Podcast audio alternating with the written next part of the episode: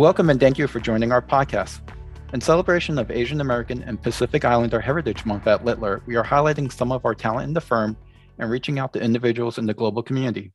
Hello, my name is William Ng, and I'm a shareholder in Littler's Long Island office and president of the Asian American Bar Association of New York. Today, we've invited Hina Opa, an associate from our Rochester office, and Gregory Iskander, office managing shareholder from our Walnut Creek office to share their stories on the important topic regarding advancement of AAPI leaders. Before we jump into the conversation, I wanted the panelists to give us a little background about themselves. Thank you, William. My name is Greg Iskander. I'm the managing shareholder of our Walnut Creek, California office, just outside of Northern California Bay Area. My background is Middle Eastern, uh, specifically Egyptian. I'm first generation American, and I've been managing shareholder of our office here at Littler for about the last five years. Uh, looking forward to participating in this podcast and uh, sharing some of my insights. Hi, everyone. so great to be here. Thanks for having me. As you said, I'm an attorney based in the Littler, Rochester, New York office. I work on global workforce issues as well as handling employment litigation.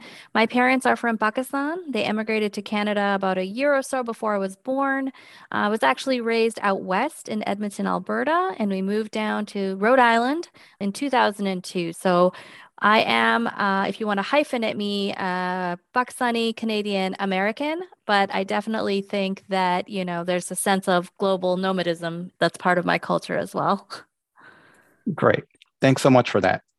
So, as many of you know, AAPI Heritage Month recognizes and celebrates the contributions and influence of Asian Americans and Pacific Islanders to US history, culture, and achievements. Today, we're going to be talking a little bit about issues that greatly affect our community and how we can advance in leadership roles. As many of you know, statistics and studies have shown that APIs are represented well at the entry level positions in various industries, including healthcare, finance, legal, and the tech industries, to name a few. However, while there appears to be a perception that while AAPI employees are good workers, they may be uh, viewed as ineffective or weak managers. And this viewpoint may prevent AAPIs from advancing to senior leadership and management roles within companies and organizations. So while it appears the companies and organizations are doing well in terms of recruitment of AAPIs, the numbers show that AAPIs are leaving companies and organizations at higher rates and not advancing to leadership positions. During this podcast, we'll discuss the advancement of AAPI leaders within their companies and organizations and try to address why this is important, how it can be done, and what can be done with recruitment and retention of AAPIs within companies. So let's get started. Greg, this question is directed to you. You've reached an important leadership position within Littler as the office managing shareholder of our Walnut Creek office. What was your motivation seeking this role, and, and why do you believe it's important for AAPIs to seek leadership roles within their organizations? Well, certainly with respect to my motivation in seeking this role, I do think it's important for all organizations, including our law firm, to have diverse attorneys in leadership roles. And that was part of my motivation in seeking this in terms of demonstrating the kind of diversity that our firm is committed to, as well as it being important towards retention, recruiting, and just a more collaborative environment amongst our attorneys. In terms of uh, you know pursuing the role it certainly happens organically to some extent with respect to uh, showing and demonstrating that you can be an active and, and collaborative leader at the firm.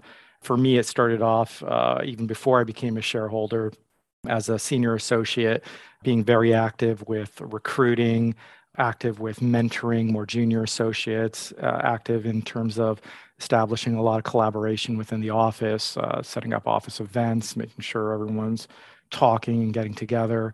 And I think that demonstrated leadership when the position became available, led the firm leaders to reach out to me and, and basically say, You've demonstrated the leadership qualities we're looking for. And then that was certainly an opportunity that, that I thought it was important to pursue, you know, for the reasons I've indicated. Great. Thanks so much, Greg. Hina, as a senior associate, you've held significant leadership positions within various national and local bar associations. What was your motivation for seeking these external roles? And also, why do you believe it was important for APIs to seek leadership roles? Yeah, I think I have a bit of a selfish reason that was motivating me to seek these roles because for me, it was about finding a tribe, a support system, sort of a safe space to grow as a professional. You know, I didn't come from a background where there was connections in the legal community that I was stepping in.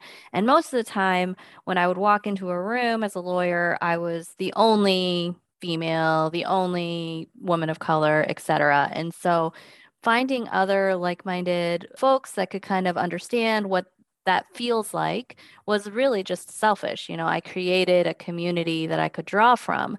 And so I, you know, when I first reached out, I think I had shown up in Boston and I didn't know anyone.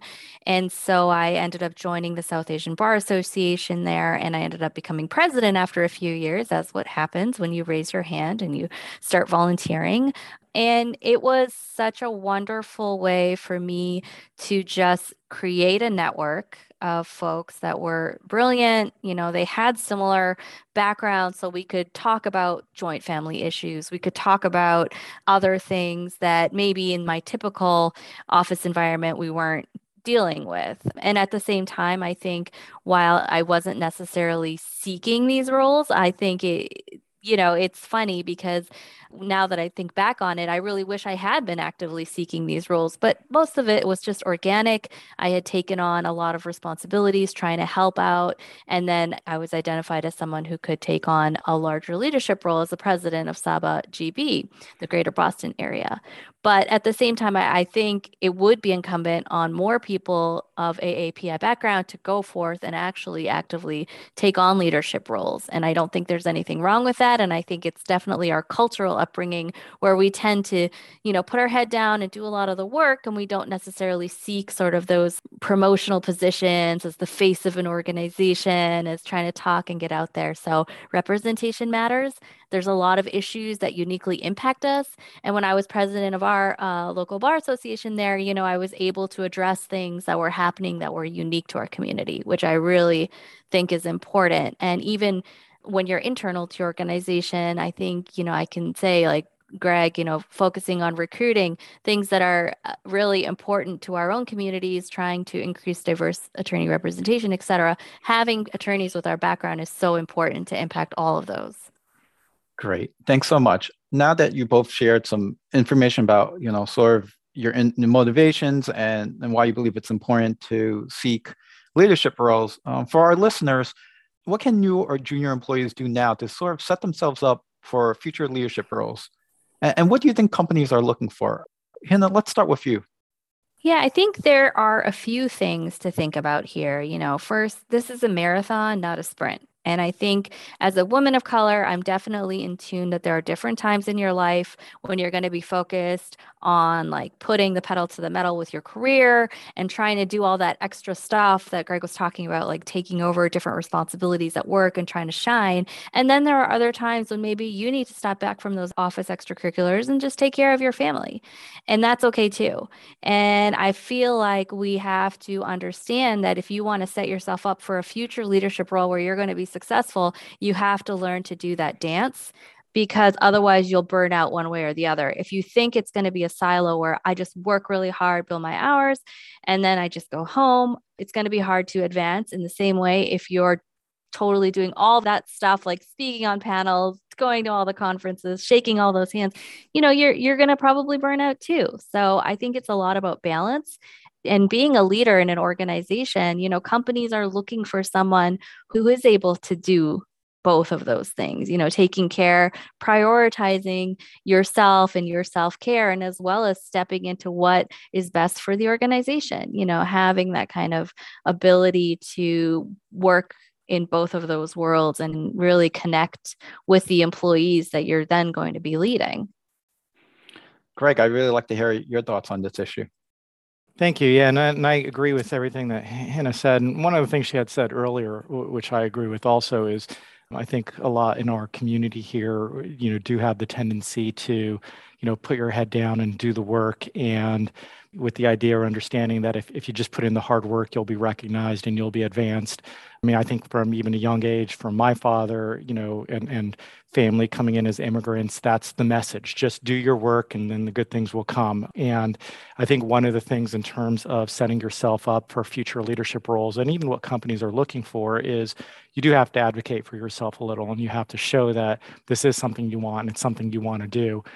I think it's those people who who are going to move into the leadership role. So not only demonstrating that you've you've got the ability to do that, leadership type role, but also, you know, advocating for yourself to, to put yourself in position to get those roles and, and asking for it. And certainly in terms of what companies are looking for, at the end of the day, the most effective leaders are the ones that could manage a lot of different personalities, and that comes back to collaboration. So, you know, you're looking for folks who uh, could understand and work with a lot of different viewpoints, a lot of different personalities, and and how to manage that in an effective way that promotes collaboration and and less disruption. So I think those are the the keys in terms of setting yourself up for the leadership type position within our community. Thanks, Greg. And I just wanted to pick up on something you, you just mentioned. You and Hina have told us why you, you're interested in leadership roles, why it's important to, to seek those roles out, and now sort of summarizing how junior employees can seek advancement within those organizations. But based on all your experience, what do you believe are the most important traits to be an effective leader? Yeah, from my perspective, I mean, I think one of the most important traits is the ability to promote collaboration and of course to inspire. I mean you know we're all in difficult jobs and there's a lot of crazy things going on in the world and being able to uh, allow people to work in an environment that they feel comfortable in safe in um, proud to be in is important. And so i think you know for example you know, I know here at Littler, we there, you know, collaboration is a big factor, and not only within, for example, our affinity groups, but even we collaborate amongst the affinity groups. Uh, we have events where all the affinity groups get together and collaborate, both in terms of promoting not only diversity but leadership and promoting the organization as a whole. And I think generally that's important. And even working with our clients and, and customers, those are the kinds of things that they're looking for in the uh, outside counsel that they're hiring, both not only the diversity, but also the, the leadership quality traits and collaboration with them and amongst their the colleagues uh, within the firm that they're hiring. So I think in, in terms of the most important traits, it's you know the ability to collaborate and the ability to understand and work with various viewpoints is one of the most important traits to be an effective leader. Hina, I'd love to hear your perspective on this. Yeah, I completely agree with everything Craig has said. And I also think that we do, as AAPI especially, need to think about how we project ourselves because being an effective leader, you do need to have that sort of trust and that ability to project some kind of strength that you you know you're leading a group you're making decisions you know having the good judgment i mean when i was first starting out as a lawyer i remember somebody told me you know when they when you're getting hired to do something when you're being hired to take on a role, people are looking for a trusted advisor. They want to see someone who not just can do the work, but they're able to also provide that kind of sense of comfort like, okay, I have your interests at heart. I'm doing the best that I can. And these are the decisions that I'm going to make after all that collaboration, the listening, you know, putting that kind of ego aside and being able to do that crowdsourcing of ideas. But at the end of the day, you know, an effective leader is someone who can prioritize and based on all that information, really make good judgment decisions that is in the interest of the organization and the folks that are part of it.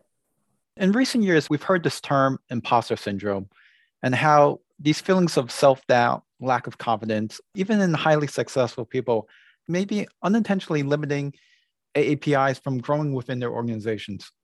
What can we do to break from this mindset? And I'll throw that question out to Greg first. You know, I, I certainly think, in terms of breaking out of that mindset, is putting our folks in a position of leadership and allowing them to feel that the opportunities are there for them and breaking down some of those barriers that folks in the community may be feeling.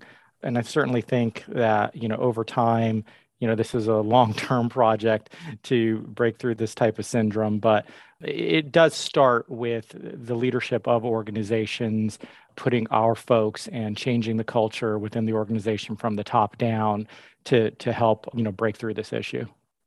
Hina, I'd love to hear your thoughts on this as well. Sure. I, you know, imposter syndrome really hits everybody across the board for a certain amount of time whenever you're in sort of an area that you're not familiar um, usually you, you start off like the first day of law school you know you don't know what you're doing then you kind of start seeing that everyone else is sort of at the same place as you and you get a little better at it and then you realize hey i really do know what i'm doing. And i think in theory that means the imposter syndrome is supposed to go away but in fact and for a lot of aapi folks it kind of lingers on as you go through even though you're supremely overqualified for certain things or you're you know a SME or something you still kind of have that sense of self-doubt. And one of the reasons that i actually think is because of they're reinforced by microaggressions that we do experience in the workplace and in society at large. So it's one thing to break out of that mindset. I think i know my own experience. I know how to draft a motion to dismiss. I know how to handle a lot of really difficult questions. But when you walk into a place and people assume that you're the secretary or the plaintiff or something. These kinds of microaggressions can really impact an individual. And that kind of a burden of being put back to that first day of law school where someone is doubting you and what your place is. And so ultimately, I don't really see imposter syndrome ever going away.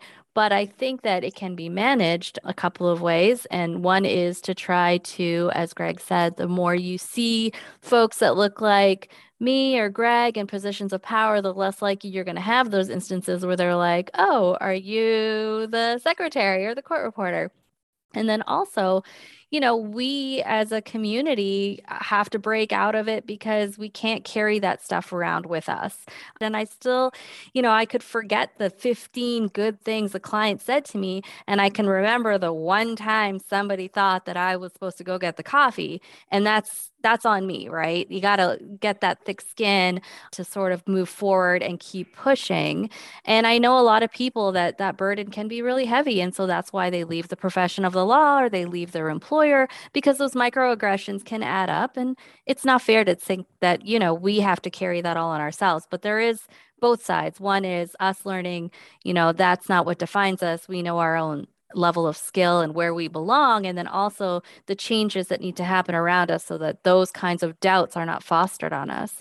I think a lot of us grew up knowing that we don't belong.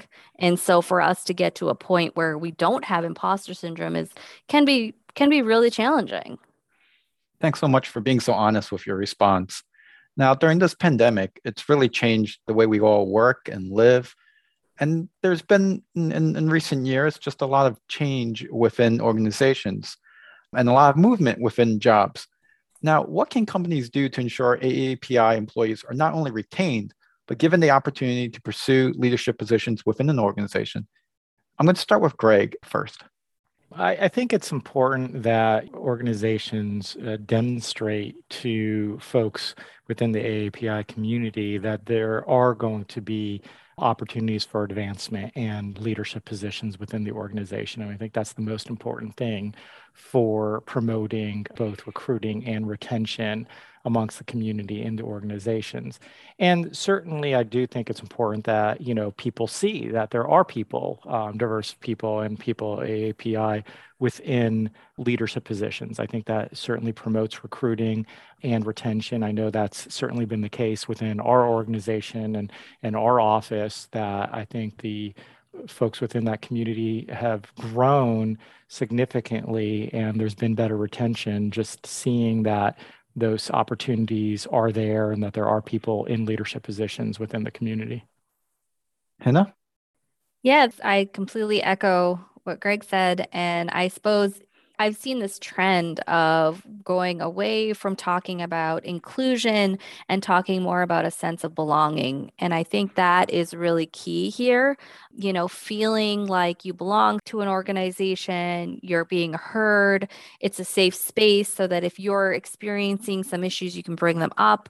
You know, these are things that are really going to contribute to AAPI's retention and being able to pursue leadership positions kind of comes from that because once you don't just feel like oh I'm just clocking in and I'm an employee but you actually feel like you're part of something then taking on those kinds of added leadership roles such as recruiting or becoming a spokesperson for the office or getting all those associates together to have like a happy hour that makes more sense because this is a family right? We call we have our affinity group called ohana. That's for all the asian american attorneys at littler and it means family. We are trying to create a sense of belonging so that everyone that's part of there just you know it's not that this is just your workplace but we have bonds that go beyond that as well. Great, thanks so much. And I know these topics are so important, and we could speak on these issues for a long time and another podcast. But I think this is a great conversation to continue to have. And I really thank you for your time and willingness to share your thoughts on AAPI leadership. I definitely look forward to continuing this discussion in the near future. Greg and Hina, thank you so much for your time. And for our listeners, stay tuned for our next Littler podcast as we further celebrate AAPI Heritage Month.